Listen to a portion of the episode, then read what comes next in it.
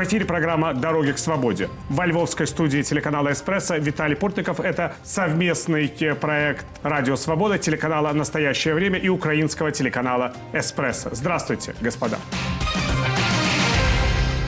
Руководитель украинской военной разведки Кирилл Буданов э, прогнозирует, что переломный момент в войне России против Украины произойдет ближе к концу предстоящего лета. Западные и украинские аналитики считают, что Россия проиграла битву за Харьков и теперь сосредотачивается на попытках полного захвата территорий Луганской и Донецкой областей какими будут дальнейшие действия российской и украинской армии на Восточном фронте? Удастся ли Украине контратаковать на юге или Россия удержит контроль, э, в частности, над э, почти уже оккупированными территориями Херсонской области? Повлияет э, ли нынешняя ситуация на общий ход военных действий и могут ли они интенсифицироваться на других направлениях? Обо всем этом мы поговорим с нашими гостями в студии Сергей Сгу Гурец, украинский военный эксперт, директор информационно-консалтинговой компании Defense Express. Здравствуйте, Сергей. Здравствуйте.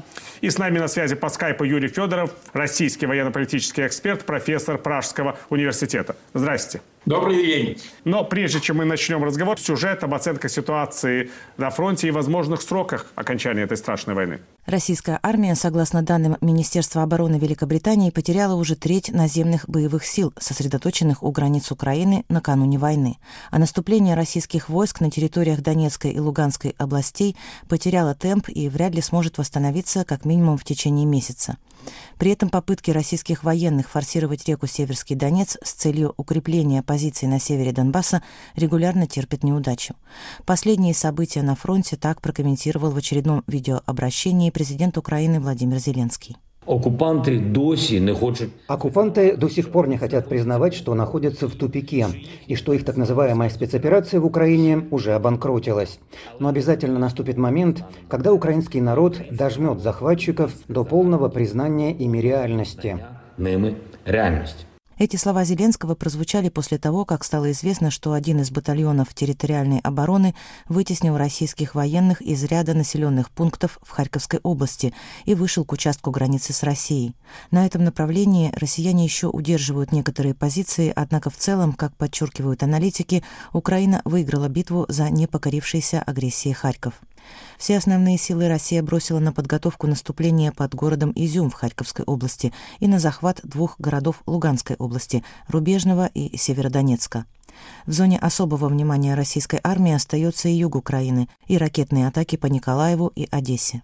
После потопления украинскими военными флагмана российского Черноморского флота крейсера «Москва» с его мощной системой противовоздушной обороны россияне пытаются установить комплексы ПВО на украинском острове Змеиный в Черном море. Однако вооруженные силы Украины не дают такой возможности, уничтожая перебрасываемую на остров живую силу, оружие, военную технику. Змеиный расположен в 120 километрах от Одессы и в случае размещения там систем ПВО позволит контролировать как надводную обстановку в Черноморской акватории, так и воздушное пространство на юго-западе Украины. Как заявляют в Киеве, в России началась скрытая мобилизация, и Москва намерена затянуть войну с Украиной. Свой прогноз относительно сроков окончания боевых действий в интервью британскому телеканалу Sky News дал начальник украинской военной разведки Кирилл Буданов.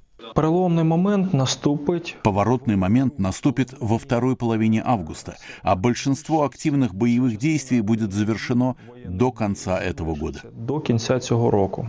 Буданов убежден, что Украина сможет восстановить контроль над всеми оккупированными Россией территориями, включая Крым, Донецкую и Луганскую области. Пока же, как констатируют эксперты, ни у армии Украины, ни у армии России нет явного преимущества на поле боя. Однако ситуация может существенно измениться при усилении военной помощи Киеву со стороны Запада. Украина получила американские артиллерийские системы, дальность действия которых превышает российские. Речь идет о гаубицах калибра 155 мм типа М777. Их применение уже позволило украинским военным перейти в наступление на нескольких участках в зоне активных боевых действий. Сергей, ну вот давайте попробуем вообще оценить нынешнюю военную ситуацию. Все же вот кто реально одерживает перевес, так вообще можно говорить, потому что ведь кто-то уже говорил не раз, что в принципе ни, Украина не может э, сейчас э, успешно контратаковать, Россия тоже не может э, атаковать на новых направлениях, отходит от Харькова, и вот такой вот цейтнот, да, можно сказать, для обеих сторон, он же чем-то должен, скажем так, перемениться. Но когда мы говорим о текущей ситуации, то по большому счету предпосылки, которые созданы с украинской стороны, позволяют говорить об успешности тех решений, которые были приняты украинским военным руководством. В первую очередь мы говорим о наступлении вокруг Харькова, которое отбросили российские войска к границе Украины и России, а и бригадные российские группы вышли за пределы э, Украины. Мы говорим о том, что ситуация вокруг Изюма стабилизирована и э, российские войска теперь думают, как им поступать дальше, а ситуация, которая связана непосредственно в наиболее острым кустом э, боевых действий, это вся эта дуга от э, Изюма, Лимана и до Попасной, этот, скажем так, северодонецкий выступ, он тоже на самом деле, хотя россияне пытаются продавливать по некоторым направлениям, продвижение крайне медленное. Поэтому можем говорить о том, что ситуация на фронте действительно вышла в некое равновесие, и вопрос в том, как, на, на какую сторону будет играть время. Успеет ли украинская армия усилиться за период этого, скажем так, следующего паузы небольшой, или же на самом деле э, ситуация качнется в, в другую сторону. Но в целом, я думаю, что пока мы говорим о неком равновесии на фронте. Юрий, вот вам не кажется, что для российской страны это равновесие уже поражение на фоне планов Блицкрига за 72 часа, на фоне планов быстрого захвата территории Донецкой и Луганской областей, мы видим вот это вот постоянные долгие битвы, которые, конечно, сопровождаются ракетными обстрелами всей украинской территории. По-моему, вот на днях была э, здесь во Львове, да, и во Львове ракетная тревога, и по Одессе ракетные обстрелы. Но тем не менее, можно ли считать, что вторая в мире армия вообще должна так увязнуть в этой уже продолжающейся более 80 дней войны? Я думаю, вы абсолютно правы. А отсутствие победы, отсутствие, я бы даже сказал, быстрой победы уже означает само по себе, означает поражение российской армии. Это факт. Потому что эта армия, как выяснилось в ходе войны в Украине, не готова к длительной, затяжной, упорной войне, которой она столкнулась, э, столкнулась в Украине. Это, как мне представляется, один из крупных системных тех вооруженных сил, которые были созданы в последние 10-15 лет в России, которые были ориентированы на Блицкрик, на молниеносный захват ключевых политических центров противника, разгром его вооруженных сил, поражение и, эм, так сказать, паралич э, политической системы, системы госуправления. Вот в этом случае, да, российская армия готовилась именно к таким боям. И отсутствие победы – это уже поражение, хотя пока еще и не разгром. Разгром, я думаю, наступит где-то в течение лета. К концу лета, мне представляется, мы можем уже говорить не просто о поражении, как отсутствии победы, но мы тогда сможем говорить о том, что российская армия будет разгромлена в Украине. Каковы будут политические последствия этого для России, ну, тут мы можем только гадать. А скажите, Сергей, вот если этот разгром вообще действительно станет реальностью, как в этом говорит господин Федоров, это не приведет к какой-то эскалации конфликту со стороны Кремля? Ведь Владимир Путин и разгром, как говорится, это несовместимые вещи да, для самого Путина. Но когда мы говорим о разгроме, мы должны на самом деле говорить в понимании, что это значит на самом деле. Потому что, грубо говоря, э, был опыт, э, приведу пример, там, Первая мировая война, ряд подразделений, скажем, отдельных армий просто не выполняет э, задачи. Думаю, что вот российская армия сейчас подходит к э, этапу, когда она может плохо управляться и не выполнять э, задачи, связанные с э, завоеванием тех или иных участков территории. Я думаю, что разгром для российской армии – это, собственно, скажем так, с одной стороны, потеря управляемости, с другой стороны, невозможность выполнять поставленные задачи. С точки зрения военного руководства Российской Федерации, я думаю, существуют риски, связанные с тем, что невозможность проведения операций обычными вооруженными силами пытаются закрыть ядерными угрозами в сторону НАТО, Америки и таким образом минимизировать угрозу этого, скажем так, разгрома. Потому что так или иначе риторика, связанная с тактическим ядерным оружием или стратегическим, она возникает и у Медведева, и у Путина на выступлениях. Поэтому этот защитный фактор у россиян остается. Но сама армия действительно демонстрирует неспособность выполнять задачи с точки зрения управления, логистики, выполнения боевых задач. И даже ситуация, связанная с, с э, Белогорьевкой, где, скажем так, несколько переправ стали, скажем так, ну, такими очень показательными для всех экспертов и даже военных журналистов в том, что не способна армия проводить сложные операции. А как раз переправа относится как раз к таким моментам, где нужна интеграция всех э, служб, и э, россияне это сделать просто не могут. А скажите, Юрий, вот ядерный удар – это действительно защитная реакция Кремля или это военные планы? Ну, мы очень э, большим трудом можем говорить о том, какие, какие военные планы существуют у, э, у Путина и какие военные планы разрабатываются и лежат на полках в российском генеральном штабе. Мы этого просто не знаем. Я не исключаю того, что в одной из папок, которые лежат в сейфах Генерального штаба российских, российских вооруженных сил, существует вариант, именуемый, там, я уж не знаю как, но предполагающий то или иное использование ядерного оружия. Будь то э, ядерный удар по территории Украины, э, или угроза ядерного удара, или ядерный удар по территории э, той или иной сопредельной страны, э, члена НАТО.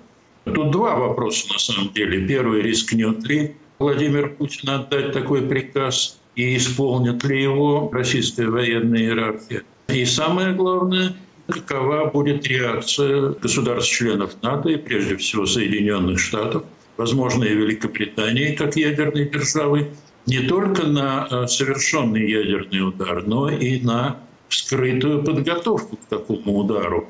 И э, то обстоятельство, что в последние, я бы даже сказал, полтора месяца страны э, НАТО и Соединенные Штаты ведут очень жесткую политику в отношении России, что сильно отличается, контрастирует с ситуацией первого месяца войны, э, свидетельствует, на мой взгляд, о том, что у Запада, Соединенных Штатов, Лондона есть некие планы либо предотвращения ядерного удара, в том числе, возможно, я не исключаю, нанесение каких-то упреждающих ударов по складам ядерного оружия, по центральным базам хранения ядерных боеприпасов, возможно, по каким-то другим целям. Потому что э, ядерная война – это слишком опасное дело. И э, я думаю, что Соединенные Штаты пойдут на любое действие для того, чтобы ее предотвратить. И когда политические э, лидеры Соединенных Штатов и высшие правительственные чиновники э, ясно говорят о том, что для Владимира Путина попытка использования ядерного оружия против Украины обернется катастрофой, я думаю, что это не просто слова, а это, они опираются на некие конкретные планы и решения. Спасибо.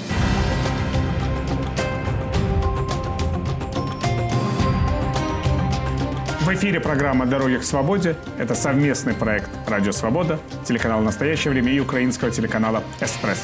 Наши гости сегодня военные эксперты Сергей Сгурец и Юрий Федоров. Мы обсуждаем ситуацию на фронте, вероятные сроки завершения войны России против Украины. Ведет этот эфир для вас Виталий Портников. Но вот на самом деле хочется обсудить в принципе, перспективы той территории, которая сейчас э, образуется, вот важная территория для российских войск. Да, они думают об этом коридоре от э, оккупированного Донбасса до оккупированного Крыма. Это один коридор, другой да, коридор до южный до Приднестровья. Вообще, это реализуемые цели с военной точки зрения? С точки зрения задач э, на бумаге реализуемо все. С точки зрения практики ситуация другая. Сейчас мы говорим о том, что действительно на территории Украины находится большое количество российских войск, но половина из батальонных тактических групп расположена по направлению непосредственно от Изюма до Попасной. Из 105 БТГ 50 находится там. Это означает на самом деле, что все южное подбрюще не имеет того э, потенциала, чтобы проводить какие-либо наступательные операции, что в принципе и показывает динамика последних недель. В, в этих областях противник, то есть Российская Федерация, только проходит, обеспечивает накопление противовоздушной обороны, подтягивает артиллерию и начинает окапываться. Это как раз символ того, что на самом деле к активным боевым действиям она не готова. И как раз исход битвы за э, Донбасс, который сейчас проходит достаточно, скажем, медленно, с точки зрения ожидаемой динамики, он решит дальнейшую стратегию Российской Федерации. По моим оценкам, я думаю, что максимум, что может добиться Российская Федерация, это обеспечить, грубо говоря, захват Северодонецка или Лисичанска. Это максимум, что у них получится, но боюсь, что даже это не выйдет. И после этого сил на другие операции у россиян просто не хватит. И мы уходим в период как минимум месяца э, новой ротации, восстановления сил с обеих сторон, и лишь, например, во второй э, месяц лета возможны дальнейшие активные действия. Юрий, а как вы считаете, может быть, вот то, что происходит с российской армией, говорит о том, что она реформировалась как армия Блицкрига и бывшим министром обороны Сердюковым и его наследником Шойгу, что они вообще не строили армию, которая может долго и нудно воевать, скажем так? Вы знаете, мне очень трудно сказать, э, какие планы э, были в голове у Сергея Шойгу.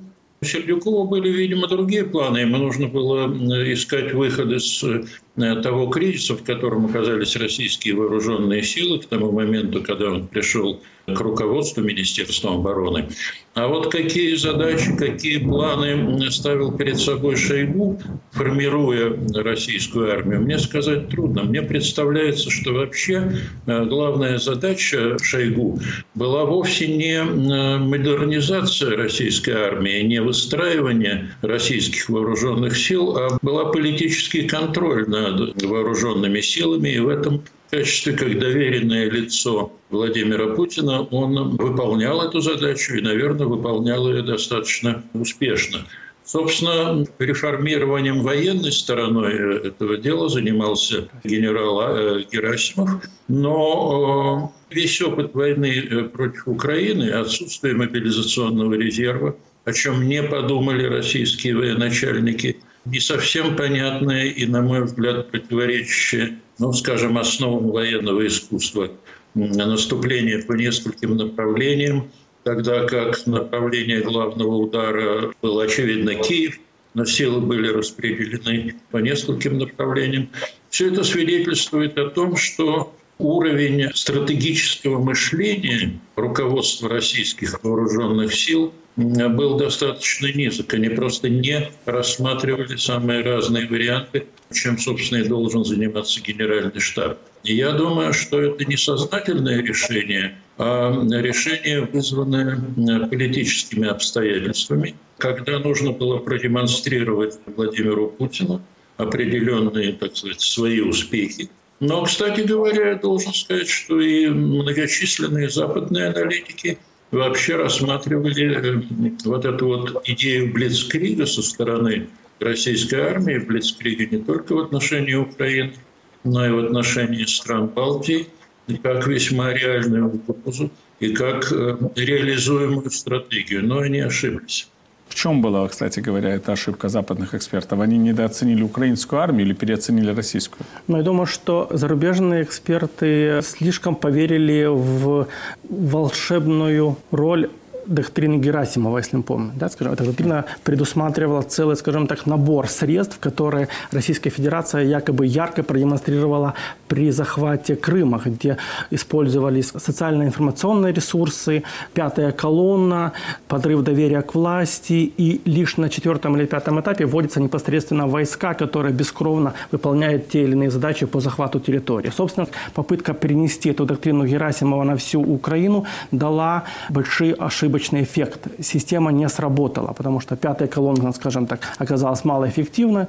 Внутренняя стойкость государства оказалась гораздо выше, и никто не встречал российские э, войска хлебом и цветами. Получается, по большому счету, когда они пришли непосредственно к военному компоненту, здесь их ждал очередной сюрприз, сюрприз в том, что украинская армия оказалась более боеспособной. И те годы боевых действий на Донбассе, и работа с американскими специалистами, и выстраивание доктрины мобильной обороны, которая очень хорошо показала себя непосредственно на защите Киева, Черниговской, Сумской области, все это было шоком для российского руководства, которое, по большому счету, хотели парадными дорогами с оркестром прийти к Киеву и показать свою мощь на параде. Оказалось все совсем по-другому. Поэтому все слишком поверили в доктрину Герасимова и не оценили наши реальные возможности. Но самое смешное, что и американские генералы также не оценили наш потенциал.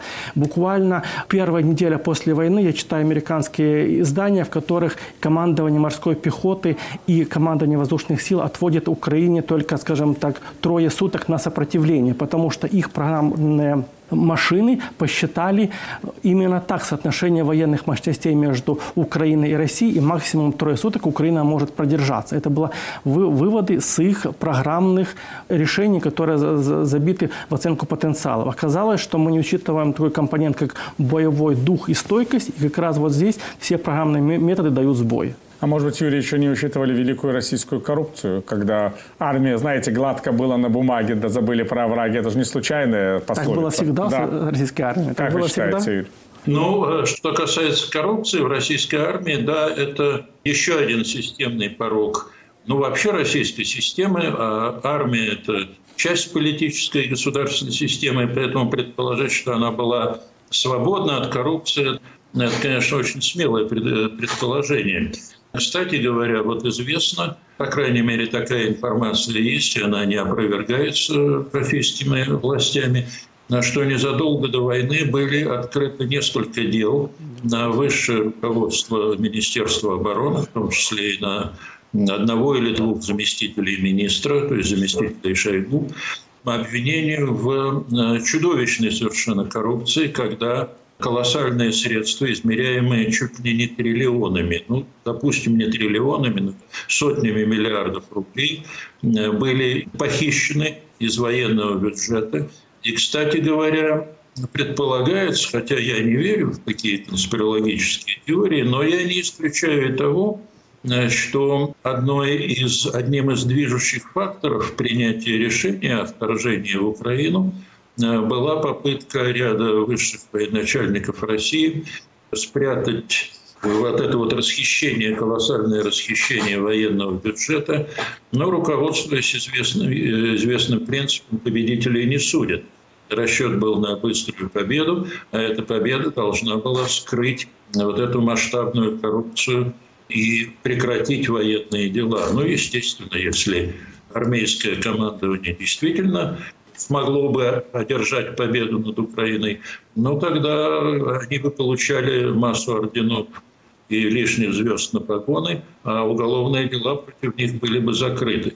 Но это одно из объяснений, которое, мне кажется, вполне правдоподобным. Скажите, Сергей, можно ли вот говорить, что если действительно российская армия потерпит в Украине поражение, то мы сможем говорить о том, что наступил мир – или все-таки это будет такой гибридный мир, когда активных боевых действий не будет, а тем не менее готовиться к реваншу в Кремле будут, ракетные обстрелы продолжатся, и никаких реальных мирных соглашений не будет подписано? Просто на самом деле, как мне кажется, есть такой вопрос, как мы представляем образ победы или мы считаем, что российская армия разрушена, или э, Россия перестала существовать, скажем так, или страйно российское руководство. Каждый из этих э, ответов так или иначе влияет на, на, на понимание достижения э, целей в войне. Руководство Украины считает на самом деле, что как минимум российские войска должны быть выведены с территории Украины и даже возвращен Крым. Это то, что непосредственно говорит начальник главного управления разведки Буданов, с чего вы начали разговор. Если это так, это означает, что мы должны, в принципе, добиться как минимум а, или разгрома российской армии, освобождения Крыма и выведения всех войск с нашей Украины. Сложность военного момента состоит в том, что по количественному составу мы сейчас не готовы к проведению такой операции, и поэтому, на самом деле, дальнейшая стратегия, связанная с восприятием России, пока все-таки ляжет на наше политическое руководство и на помощь со стороны стран Запада, которые четко очертили свое видение победы. Российская Федерация не должна представлять в дальнейшем угрозы для цивилизованного мира. И тогда получается, что победа состоит, скажем так, в полном, ну, грубо говоря, унижении возможности России выполнять боевые и политические задачи. Юрий, а ваш образ победы? Расскажите нам его коротко в, э, по окончанию же вот этого нашего сегодняшнего разговора. Победа Украины, ну, естественно, тут э, это задача, которая стоит определение того, что такое победа Украины. Это задача, стоящая перед политическим руководством страны. Я полностью согласен с тем, что полная победа это освобождение всех территорий, оккупированных российской армией, в том числе э, Крыма и э, так называемых народных республик.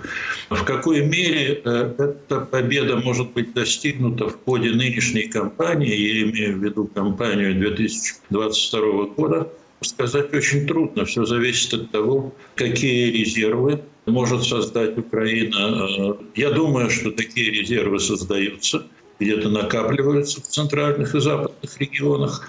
Но какого размера эти резервы, мне сказать трудно. Единственное, что я могу упомянуть, это кстати, высказывание Алексея Резникова, министра обороны Украины, о том, что не исключено, что вооруженные силы Украины могут достигнуть одного миллиона человек. Я предполагаю, правда, что он имел в виду не только на собственно действующую армию, но и оперативный резерв, и территориальную оборону, но и, возможно, какие-то другие части соединения. Но э, если действительно э, Украина сможет создать регулярные вооруженные силы, насчитывающие, там, скажем, 250-300 тысяч человек, вооруженных оружием, которое поставляется и будет поставляться из Соединенных Штатов, возможно, из Великобритании и других стран, тогда действительно такая э, полная победа с военной точки зрения представляется реальной. Вопрос э, заключается, на мой взгляд, но это совсем иная тема, которой, наверное, следует посвятить отдельное обсуждение. Это вопрос позиции европейских стран. Ну, в частности, я могу упомянуть э, высказывание недавнее президента Франции господина Макрона о том, что не нужно и нельзя унижать Россию. Вот что имел в виду Макрон, я пока сказать не могу, он, собственно, и не расшифровывал сам это высказывание, но мне представляется, что это тоже нужно иметь в виду. Спасибо. Образ победы, о котором мы еще будем не раз говорить, наши собеседники его предложили, а мы продолжим возвращаться, разумеется, к этим темам еще на протяжении, я думаю, долгого времени, потому что мы видим, что война продолжается, к большому сожалению, и нам приходится о ней говорить. Мы говорили с украинским военным экспертом, директором информационно-консалтинговой компании Defense Express Сергеем Сгурцем. Спасибо, Сергей, что Спасибо были вам. Э, в нашем эфире. И российским военно-политическим экспертом, профессором Пражского института Юрием Федоровым. Спасибо, Юрий, что участвовали в нашей Спасибо программе. Вам. Программу «Дороги к свободе» можно слушать в нашем радиоэфире и смотреть на телеканале «Настоящее время». Провел эту программу Виталий Портников. Я прощаюсь с вами, господа. До новых встреч. Удачи и мира.